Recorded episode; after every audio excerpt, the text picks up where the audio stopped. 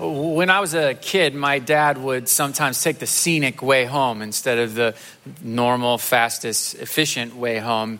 Uh, every once in a while, he'd just want to see something different. And I inherited that from him. In fact, I did it so much when my kids were younger, they would ask me when we got into the car, Are we taking the shortcut or the long cut? The shortcut was the regular way home. The long cut was the roundabout. Who knows where we're going to end up? Uh, have you ever noticed that God seems to often choose the long cut. And getting you where you would like to be, He takes us the long way around.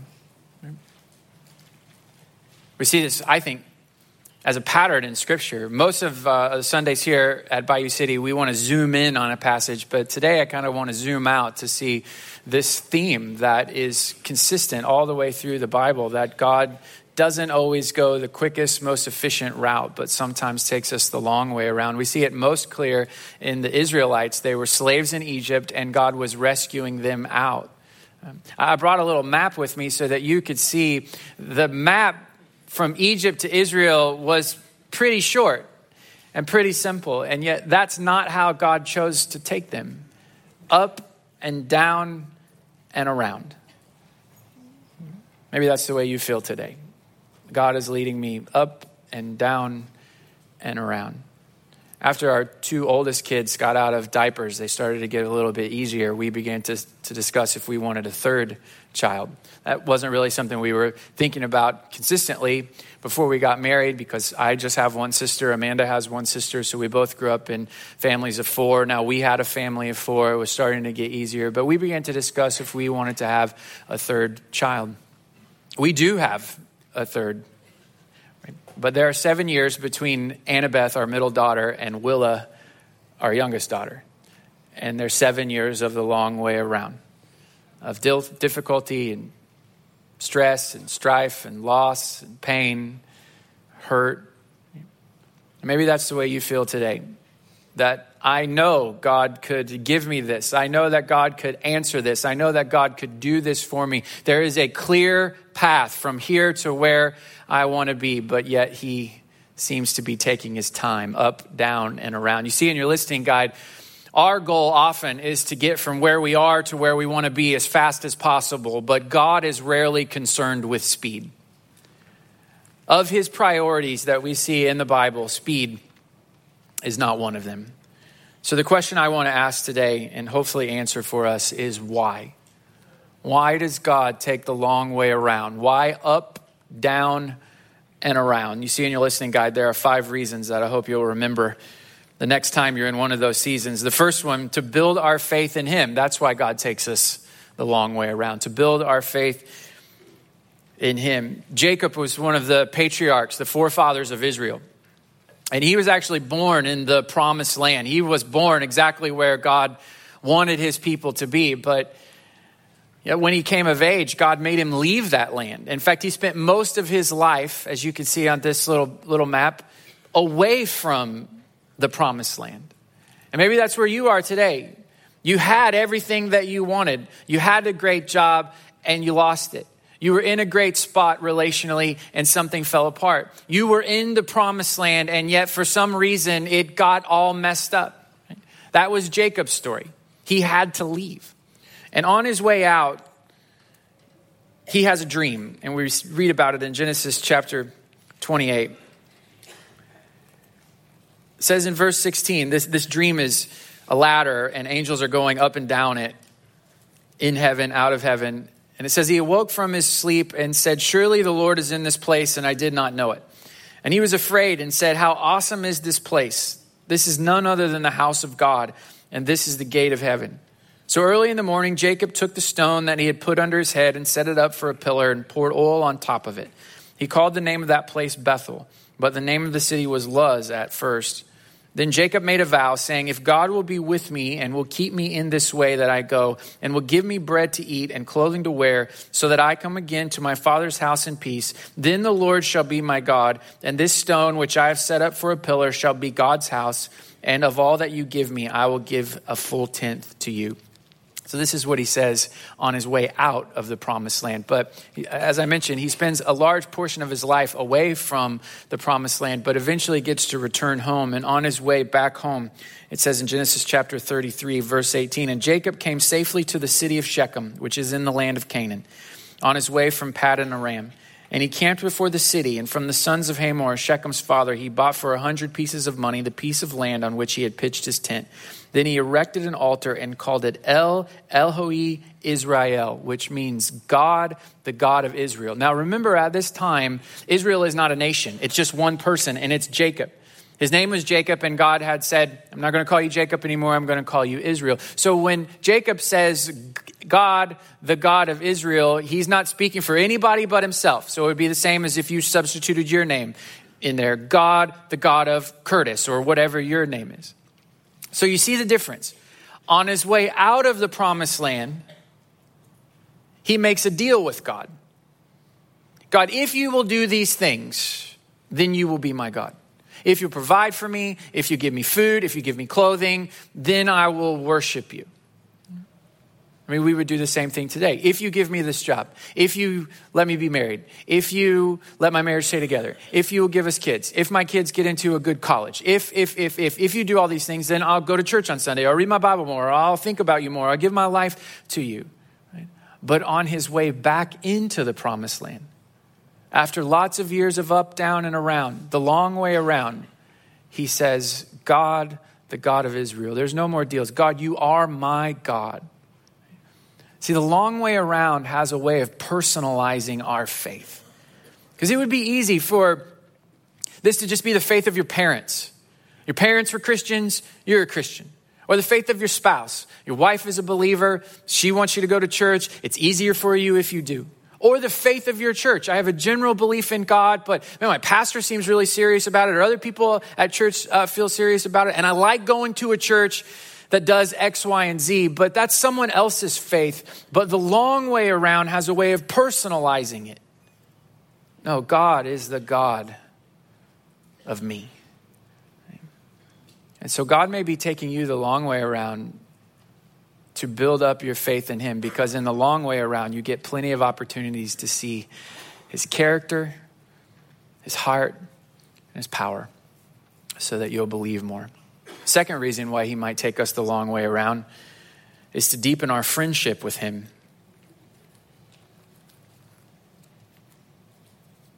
Abraham was Jacob's grandfather, and Abraham was really the, the main patriarch, the first of God's people, Israel. And when God introduced himself to Abraham, Abraham didn't believe in God, didn't know God. He, he lived in a land that had lots of different gods.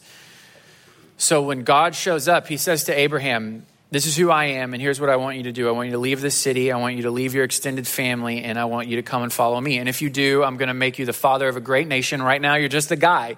But if you come and follow me, you're going to be the forefather of an entire group of people.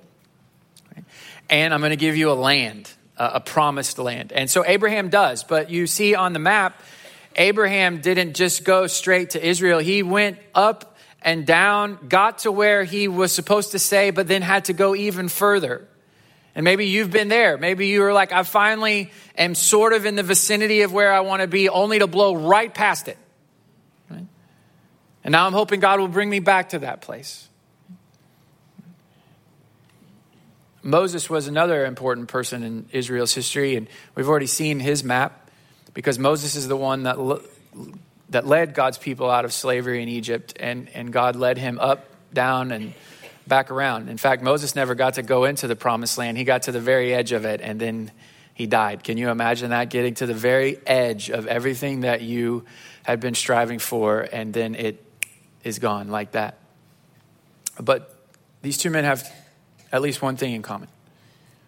Both of them are called friends of God. James chapter 2, verse 23 it says that Abraham believed God and God counted it to him as righteousness, and he was friends with God. And in Exodus chapter 33, verse 11, it says the same thing about Moses that when God would speak to Moses, he would speak to him as the way a man would speak to his friend. Now, I want to remind you that neither one of these men really knew God when God introduced himself to them. Abraham was in a land that worshiped all kinds of different gods. And Moses was born an Israelite, but he was raised in the household of Pharaoh, and Egypt had lots of different gods. So they went from being strangers to being friends. And let me tell you, that only happens the long way around. Because if we got what we wanted when we wanted it, we would only do a quick salute to God on the way to the thing that it is we want. We would get so caught up in enjoying the thing that we finally have that it wouldn't build our relationship with God. Most of us would make a brief stop at thank you and then get to enjoying our life. But in the long way around, well, we learn what Jesus said when he says to his disciples in John chapter 15 I used to call you servants, but now I call you friends. And God takes us the long way around to build that friendship with him. Number three, God takes us the long way around for someone else's salvation. This is what happened to the Apostle Paul. He was out preaching the gospel, and you can see it on this map, and he knew where he wanted to be. He wanted to be preaching the gospel in Asia Minor, region of Turkey and other places like that. But it, he can't get in there. And this is what happens in Acts chapter 16. If you have a Bible, would love for you to look at it with me. Verse 6 And they went through the region of Phrygia and Galatia, having been forbidden by the Holy Spirit to speak the word in Asia. And when they had come up to Mysia, they attempted to go into Bithynia. But the Spirit of Jesus did not allow them. So passing by Mysia, they went down to Troas. And a vision appeared to Paul in the night, a man of Macedonia who was standing there, urging him and saying, Come over to Macedonia and help us. And when Paul had seen the vision, immediately we sought to go on into Macedonia, concluding that God had called us to preach the gospel to them. So, setting sail from Troas, we made a direct voyage to Samothrace, and the following day to Neapolis, and from there to Philippi, which is a leading city in the district of Macedonia and a Roman colony. We remained in this city some days, and on the Sabbath day we went outside the gate to the riverside, where we were supposed where we supposed there was a place of prayer, and we sat down and spoke to the women who had come together. One who heard us was a woman named Lydia from the city of Thyatira, a seller of purple goods, who was a worshiper of God. The Lord opened her heart to pay attention to what was said by Paul. And after she was baptized and her household as well, she urged us, saying, If you have judged me to be faithful to the Lord, come to my house and stay. And she prevailed upon us. So Paul wants to go to Asia, and it says the Holy Spirit prevents him from going there. So plan B is to go into another region, Bithynia, but it says that he was forbidden by the Spirit of Jesus. So again, the Holy Spirit prevents him from going to this place.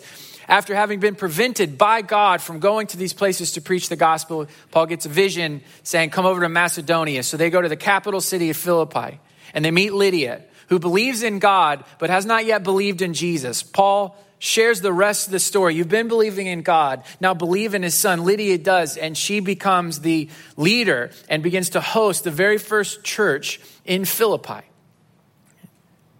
So, what appeared to be a closed door for Paul was an open door for Lydia. So, maybe you believe that God has just been closing doors for you, one right after the other jobs, relationships, just dreams in your heart, closed door, closed door, closed door. What if God didn't want you to take that as personal? What if that closed door wasn't really about you? Because by closing the door on you, he was opening it for someone else to believe in Jesus. He's leading you the long way around to, to go and grab somebody and bring them into his kingdom. Earlier in Acts, Philip, one of the very first disciples, hears God say, I want you to go and stand at this intersection. It was a way out of the way intersection. It was one of those roads that used to have a lot of traffic, but then they built a freeway around it, and now all the, the, the traffic bypasses. Not really, but it's kind of a similar idea. So this was sort of an abandoned part of town. So to go and stand at that intersection didn't make any sense. If God wanted Philip to tell people about Jesus, you would never pick that intersection. But that's what God said. And so Philip went and stood at the intersection and just waited. And pretty soon, an Ethiopian comes by and just happens to be reading the scripture. And Philip jumps up into the chariot with him and explains the gospel of Jesus, starting with that passage of scripture that he was reading. And that Ethiopian may have been the very first person to say the name of Jesus out loud on the continent of Africa. Because Philip was willing to go and stand in a place that probably he didn't want to stand, to go and be in a place that didn't make sense. Maybe that's where you are today. You're like, I don't want to be in this job. This job doesn't make any sense. I got goals, I got a life plan, I got a map, I got a whole chart still from college. I still got the college journal, dream journal. This is where I want to be. Here's how my life is unfolding. It doesn't make any sense for me to be standing at this intersection, but this is where God has me. And maybe God does have you there to keep standing there until that person comes by so that you can be the one to share the gospel, to watch them come into his kingdom. What if that was your story that you're living? Not that God had forgotten you, not that God didn't care about you? What if God was getting ready to use you? And so our challenge is to stand in whatever season God has us in until we see that Ethiopian come by. That may be why he's taking you the long way around because he's bringing somebody else the long way around and needs you to meet them there. Fourth thing, fourth reason why God may be taking you the long way around is for our maturity. Joseph was the son of Jacob, the great grandson of Abraham, who we've already mentioned. And like Jacob, Joseph was born in the promised land. But God led him away from the promised land, and he, he ended up in Egypt. And the reason he ended up in Egypt is because he had a dream. In fact, he had two dreams. And in the dream, uh, all of his family, his brothers and his dad, they all bowed down and worshiped him and honored him. Now, God can give you that dream. That's up to God. Pro tip don't share that dream with the people who are going to bow down and honor you. Nobody wants to hear that. But Joseph didn't do that. He just said it out loud and, and sort of rubbed it in. He was kind of a brat. And so, because of that, his brothers were furious with him. And then they took it a step too far and they sold him into slavery, which is not being a good brother. And so Joseph ends up in Egypt as a slave, but is then promoted there over time and becomes the second most powerful man in all of Egypt. But it was not a place that he ever intended being. It was not a place that he wanted to be. And he ended up powerful, but only after years and years and years and years of being a slave and being in prison himself. But then, and you can read about this at the end of Genesis, but then his dream came true. His brothers come to Egypt and they bow down and they show him honor, just like the dream he had had when he was so much younger. But because God had led Joseph the long way around, when the fulfillment of that dream happened, it wasn't about Joseph being great. It was about his brothers and his family being saved because back in the promised land, there had been a famine and they had run out of food. And so they had come down to Egypt to buy food, and they just happened to stand in front of Joseph, the one who was in charge of that food. And they bowed down to show him respect so he might give them food. See, that's the thing about God building maturity in us. Is if we got what we wanted when we wanted it, we'd end up hurting people with the thing that we had received. But with maturity, we can actually help people. When I was 21, Amanda and I had been married for just a few months, and I was working at a, a, a big, huge church and, and a big, huge building, lots of people, 100 plus staff members, and, and, we didn't have a pastor at the time. So they had guest preachers, and then, uh, then one time they let me preach, and, and uh, was stupid, but they let me. And, and, and I guess I didn't do that terrible of a job because I just told a bunch of stories, which is kind of what I'm doing right now. So maybe I've not grown that much in the last 16 years but they let me do it again. After the second time that I, I, I got to preach, there's a, a, a, real adult, not like me, like a real adult. They said, Hey, that was great. And I'm going to recommend you to the pastor search committee. Which now looking back was like, that person is there, something's wrong with them, you know. But at the time, I was like, Oh, yeah, I could totally do this. I mean, I'm still in college, essentially, but uh, I could manage 100 plus people. I could lead a giant congregation. I could be responsible for, I'm sure, the massive mortgage that's on this building. Of course, I could do it. And even started daydreaming a little bit. Big shocker, nobody called me, you know. See, that's the, the thing about our maturity is usually left up to ourselves, we always think that we can do it, or we could never do it in a million years. Rarely do we have just an accurate view of ourselves. It's either overflated or it's deflated. Neither one honors God, by the way. But we need the long way around to have that accurate view of ourselves so that we can actually grow into the maturity that we need. Because if we just got what we wanted when we thought we could do it, we would hurt people instead of help people.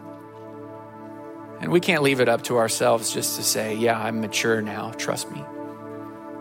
And God knows that about us, so He leads us the long way around, just like He did Joseph. Because when Joseph shared the dream, the power was about his brothers showing him honor, but when the fulfillment of the dream came true, it was about his brothers getting the grain and the food that they needed. And finally, God takes us the long way around for his glory. Galatians chapter 6, or excuse me, Galatians chapter 4, verse 4, it says, But when the fullness of time had come, God sent forth his son born of a woman, born under the law, to redeem those who are under the law so that we might receive adoption as sons. I mean, you want to talk about the long way around. You think about God's strategy by with sending Jesus. Uh, God could have sent Jesus right after Adam and Eve sinned in the garden. They could have sinned, eaten the fruit, boom, Jesus is there to fix it all. Remember, right before the flood, the, the world was wicked and evil, and, and God just started all over, but preserved Noah and his family. But what if instead of choosing Noah, God just sent Jesus? Jesus just fixed it all. What if instead of calling Abraham out as a forefather of God's people, God just sent Jesus? Or, or what about instead of sending Moses to be the rescuer of Israel out of slavery, God just sent Jesus? Or what if instead of establishing David as a king with a kingly line, what if God just skipped all that and sent Jesus? Or what if he did send Jesus when he actually sent him, but instead of Jesus being born a baby, what if Jesus just showed up when he was 30? I mean, that makes a lot more sense. Just start, immediately started preaching about the kingdom of God and going about his ministry. But that's not what happened. It says that the fullness of time, meaning when God said go, Jesus was born of a woman. He was born a baby. And the scripture says that he grew in wisdom and favor with God and with man. Then at 30, he began to start his ministry, started preaching about the kingdom of God, inviting other people to be in the kingdom of God, started fighting the devil and the works of the devil, started healing people, doing these miracles, going around, being an example for us of what it means to live in God's kingdom. And then he was betrayed, and then he was beaten, and then he was crucified, and then he was buried, and then he was resurrected three days later then he ascended into heaven and he promised he would return. Why did God do all of that in the fullness of time? Ephesians chapter 2, verse 4. But God, being rich in mercy, because of the great love with which he loved us, even when we were dead in our trespasses, made us alive together with Christ. So when Jesus was made alive, you and I were made alive with him. By grace you've been saved, and raised us up with him, and seated us with him in the heavenly places in Christ Jesus and here it is. Why did Jesus do all of that in the time that God had said? So that in the coming ages he might show the immeasurable riches of his grace in kindness towards us in Christ Jesus. Why did God save you? Why did God snatch you out of hell and st- establish you in the kingdom of God so that other people for the rest of time could look at you and go, God is so rich and wealthy in grace? That's why Jesus died for you. So that for the coming ages, people would talk about you, stop talking about you, and stop talking about how rich in mercy and grace God is. God has saved us for his own glory, for his own name, so that other people will be drawn to him and see how wealthy and powerful and rich in grace and mercy he is. Jesus took the long way around. We're following Jesus as God leads us the long way around. Why? So that people will see us being faithful in those difficult seasons. And by watching us, they'll see that God is rich in grace and they'll want to come to Him too. You know how when you need to find directions, you put it into your phone? You know, if you love the Lord, you got an iPhone. Course. Put it in there and it gives you three options. Shows you how long it's going to take you to get from place to place. It's going to be 30 minutes here. It's going to be 32 minutes here. It's going to be 34 minutes this way. And what do you do? You, I mean, you just always choose the shortest route. I mean, has anyone in the history of the world been like, no, I actually want to go the long way? Uh, what I want you to remember today is when God has programmed in where He's taking you, He always chooses the long way.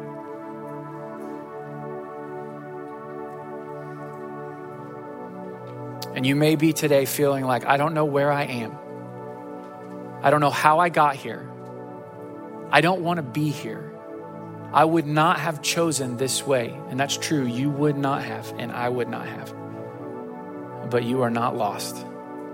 God knows exactly where you are. This is the way that He's chosen for you to walk in this season for some pretty good reasons. So we're going to keep putting one foot in front of the other. We're going to keep walking the path that He has marked out for us.